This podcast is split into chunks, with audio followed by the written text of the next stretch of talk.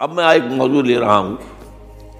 یہ جو قربانی کا مسئلہ ہے اس کے بارے میں، ایک زمانے میں تو بہت منکرین حدیث کی طرف سے اس کے خلاف بڑی جو ہے ایک مہم چلی تھی کہ ختم کیا جائے اس کو۔ یہ خواب خواہ جو ہے خرچ ہوتا ہے بہت بڑا۔ اور ضائع ہوتا ہے گوشت۔ اتنے بڑے پیمانے پر گوشت ہوتا ہے، کھایا نہیں جاتا۔ اچھا ایک زمانے میں فریج بھی نہیں تھے۔ یہ بھی نہیں کہ آپ محفوظ کر دیں۔ گوشت ضائع بھی ہو سکتا تھا۔ اور بھی چیزیں جو ہے وہ گوشت کی وہ صحیح طور سے استعمال نہیں ہوتی تھی تو اس کے اوپر بڑا پروپیگنڈا منکرین حدیث کا رہا کہ یہ جو ہے قربانی صرف حج کے موقع پر ہے۔ میں اس کی نفی کے لیے آج آپ کو بتا رہا ہوں کہ سورہ حج کے اندر جو دو رکوع ہیں، ایک چوتھا، ایک پانچواں۔ چوتھے رکوع میں بھی قربانی کا ذکر ہے، پانچویں میں بھی قربانی کا ذکر ہے۔ یہ ایک دم جو ہے، ایک جگہ پر جو دو طرح کی قربانیوں کا ذکر ہو رہا ہے، یہ کیوں ہو رہا ہے؟ چوتھے رکوع میں وہ مناسک حج کے ساتھ اس کا ذکر ہے۔ وہاں جو فرمایا گیا لیشہدو منافع لہم وَيَسْكُرُ اسْمَ اللَّهِ عَلَى مَا رَزَقَهُمْ مِن بَهِيمَةِ الْأَنْعَامِ فِي أَيَّامٍ مَّعْلُومَاتٍ عَلَى مَا رَزَقَهُمْ مِن بَهِيمَةِ الْأَنْعَامِ فَكُلُوا مِنْهَا وَأَطْعِمُوا الْبَائِسَ الْفَقِيرَ وہاں پہ قربانیاں دو، پھر اللہ کا نام لو، ان ان جانوروں پر جو اللہ نے تمہیں عطا کیے ہیں ان جو معین دنوں کے اندر دو، فی ایام معلومات، اور پھر اس میں سے خود بھی کھا اور جو ہے، جو جیسے صدقہ کا گوشت ہوتا ہے، وہ نہیں ہے، وہ قربانی کا گوشت ہے، اس میں سے آپ خود بھی کھائیں، اور غربا کو کھلائیں، غریبوں کو دیں، مساکین کو دیں۔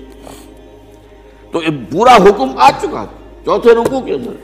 پانچواں رکوع پورا کا پورا جو ہے، وہ عید الاضحیٰ پر ہے میرے نزدیک یہی حکمت سوم کے بارے میں ہے کہ وہاں جب ایک حکم تکرار کر کے آیا کہ پہلے فرما دیا گیا، فمن کان امن کو مریض سفر اخر اگر بیمار ہو کوئی اور یہ یا کہ سفر پر ہو تو وہ تعداد دوسرے دنوں میں پوری کرے۔ پھر کیا وجہ دوبارہ آ رہا ہے؟ شاہ رمضان الذي انزل فيه القرآن هدى للناس وبينات من الهدى والفرقان۔ فمن شهد منكم الشهر فليصوم ومن كان مريضا او على سفر فعدة من ايام اخرى کیوں؟ یہ تو ادبی اعتبار سے یہ کلام کا عیب شمار ہوتا تکرار۔ بلا کسی سبب کے، نہیں، سبب کے بغیر نہیں۔ وہاں کیا تھا؟ وہاں ان دو رعایتوں کے ساتھ تیسری بھی شامل تھی کہ اگر صحیح ہو اور مقیم ہو، پھر بھی روزہ نہ رکھو، تو ایک مسکین کو کھانا کھلا دو۔ یہ رعایت ختم ہوئی ہے رمضان کے روزے کے ساتھ۔ اب رکھنا پڑے گا روزہ۔ اور اگر بیمار ہو یا سفر پر ہو تو ٹھیک ہے، دوسرے دنوں میں پورا کرو، پورا کرنا لازم ہے اس کا تو یہ چیز جو ہے، یہ در حقیقت کسی وجہ سے ہوتی ہے۔ بالکل یہی بات ہے، سورہ حج کے چوتھے رکو کے اندر وہ جو قربانی ہے حج کے ساتھ، اس کا ذکر آ چکا۔ اب سنیے یہ جو آ رہا ہے۔ فرمایا ولے کل امت جالنا من سکن ہر امت پر ہم نے ایک جو ہے قربانی کا معاملہ نازل، وہ جو ہے فرض کیا ہے۔ میں نے چونکہ آج شروع میں کہا تھا کہ سونگ اور حج میں کچھ مشابہتیں ہیں۔ دیکھیے، سونگ کا حکم بھی آیا تھا تو کس طور سے آیا تھا؟ یا کوتب علیکم السیام کما کوتب علی الذین من قبلکم لعلکم تتقون۔ اہل ایمان تم پر روزہ رکھنا فرض کیا گیا، جیسے کہ فرض کیا گیا تھا ان پر جو تم سے پہلے تھے۔ یہاں پر اسی حوالے سے بات ہو رہی ہے۔ کیا مسلمانوں یہ قربانی صرف تم پر فرض نہیں کی جا رہی۔ یہ تو ہر امت پر، ہر نبی، ہر رسول کی امت۔ بولے کل امت جالنا من سکر لیذکر اسم اللہ علیہ تاکہ وہ نام لیں اللہ کا۔ علامہ رزقہم من میمت الرام جو کچھ اللہ تعالیٰ نے انہیں رزق دیا ہے۔ یہ چوپائے جو ہیں، حیوانات قسم کے۔ ان پر اللہ کا نام لے کر چھری پھیری جائے، اللہ کے نام سے ان کو ذبح کیا جائے۔ فَإِلَاهُكُمْ إِلَاهُ وَاحِدٌ فَلَهُ أَسْلِمُوا۔ تو یہ جان لو کہ اس قربانی کی اصل روح کیا ہے؟ وہ یہ ہے کہ اللہ تمہارا ایک الہ ہے، اسی کے سامنے تمہیں سر جھکانا ہے۔ یہ روح تقوی اگر نہیں ہوگی تو یہ قربانی بے معنی ہو جائے گی۔ نماز و روزہ و قربانی و حج یہ سب باقی ہیں، تو باقی نہیں ہے۔ جب اللہ تعالیٰ کے ساتھ تعلق نہیں ہے، تو یہ ساری چیزیں ریچولز بن جائیں۔ اب یہ بھی ہوتا ہے۔ بیس بیس، پچیس پچیس ہزار کے بکرے جو ہیں، وہ لوگ لیتے ہیں، پھر ان کو گھماتے ہیں پھراتے ہیں۔ ان کے اوپر ریشمی چادریں چڑھاتے ہیں۔ ان کو جو ہے وہ مہندی لگا کر۔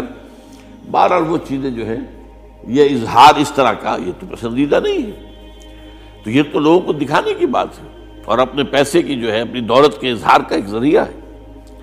لیکن یہ کہ بہرحال قربانی انسان کرے اور یہ کہ اس کے اندر روح جو ہے تقوا کی وہ موجود ہوگی فلاح واحد الفلاح اسلم و بشری مخبتین اور اے نبی، ان لوگوں کو بشارت دے دیجیے کہ جو اللہ کے سامنے جھکے رہتے ہیں خوشو اور خضو کی شکل اختیار کرتے ہیں۔ اللہ زین ذکر اللہ وجرت قلوب ہو وہ لوگ کہ جب اللہ کا نام لیا جائے تو ان کے دل لرز اٹھتے ہیں۔ بس صابرین علامہ صاب ہوں اور صبر کرنے والے جبکہ اس چیزوں پر کہ جو اللہ کی طرف سے ان پر آ گئی وہ مصیبتیں کوئی تکالیف۔ والمقیم صلاح اور نماز کو قائم کرنے والے۔ وہ مما رزقنا فکون اور جو کچھ ہم نے انہیں دیا ہے، اس میں سے خرچ کرنے والے۔ یہ ایک نظام ہے، پورا کا پورا جو شاید میں بیان کر دیا گیا، اس کا ایک جز جو ہے، وہ یہ بھی ہے۔ ولیک الامت جالنا منسکن یہ قربانی کا معاملہ جو ہے، یہ بھی ہم نے ہر امت کے اوپر فرض کیا، ہر امت جو ہے، اس کے اوپر لازم کیا گیا اور مسلمان آج تم پر بھی لازم کیا جا رہا ہے۔ ولبدنا جالنا من شاعر اللہ اور یہ جو قربانی کے اونٹ ہیں، یہ خاص طور پر چونکہ عرب میں تو اونٹ کی قربانی ہوتی تھی، دوسرے جانور تو وہاں کم ہوتے اور بہرحال ان کی قیمتی بتا بھی اونٹ ہے۔ ولبدنا جالنا من شاعر اللہ یہ اللہ تعالیٰ کے شاعر میں سے یہ اونٹ جو ہے، یہ قربانی کا اونٹ ہے، یہ مکے لے جایا جا رہا ہے۔ یا یہ بکرے اور یہ مینڈے جو ہیں، یہ قربانی کے ہیں، یہ وہاں جا رہے ہیں۔ تو یہ بھی گویا کہ ایک طرح سے اللہ کی نشانیاں بن جاتی ہیں۔ ان کے حوالے سے اللہ تعالیٰ کا ایک تصور اور اللہ تعالیٰ کے ساتھ ایک ذہنی رشتہ قائم ہوتا ہے۔ لیکن فیہا خیر۔ تمہارے لیے اس میں خیر ہے، بلائی ہے۔ چنانچہ جب وہ جاتے تھے حج کے لیے، تو جو بھی ان کے ساتھ دودھ دینے والا جانور ہے، قربانی کی نیت ہے، لیکن دودھ جو ہے اس کا استعمال کر سکتے ہیں درمیان میں۔ اور بھی کوئی اگر ان کی کوئی چیزوں سے فائدہ اٹھانا ہو لکن فیا خیر۔ فس قرسم اللہ علیہ تو اب ان کا، اللہ کا نام لو اس کے اوپر صاف صفے باندھ کر وہ اونٹ کھڑے ہوتے ہیں۔ اور ان کو نہر کیا جاتا ہے۔ آپ کو معلوم ہے، ذبح نہیں ہوتا اونٹ۔ اتنا بڑا جانور ہے، گردن کتنی موٹی ہے، اس کا ذبح کرنا بڑا مشکل ہے۔ نہر کہتے ہیں اس کو۔ کھڑا ہے اونٹ اور ایک برچھا چھوٹا سا برچھا ہے جو اس کے یہاں گردن کے، یہ جہاں آ کر دونوں ہنسلیاں ملتی ہیں، وہاں پر مارا جاتا اور یہاں سے جو بہت بڑی وین ہے، وہ در حقیقت ایورٹا وہ جو ہے ختم ہوتا ہے تو وہاں سے پھول کا پھر فوارہ آتا ہے۔ اور اس کے بعد پھر وہ اونٹ کھڑا کھڑا، وہ رفتہ رفتہ اس کا جب خون نکل جاتا ہے تو وہ کمزور ہو کر نیچے گر جاتا ہے۔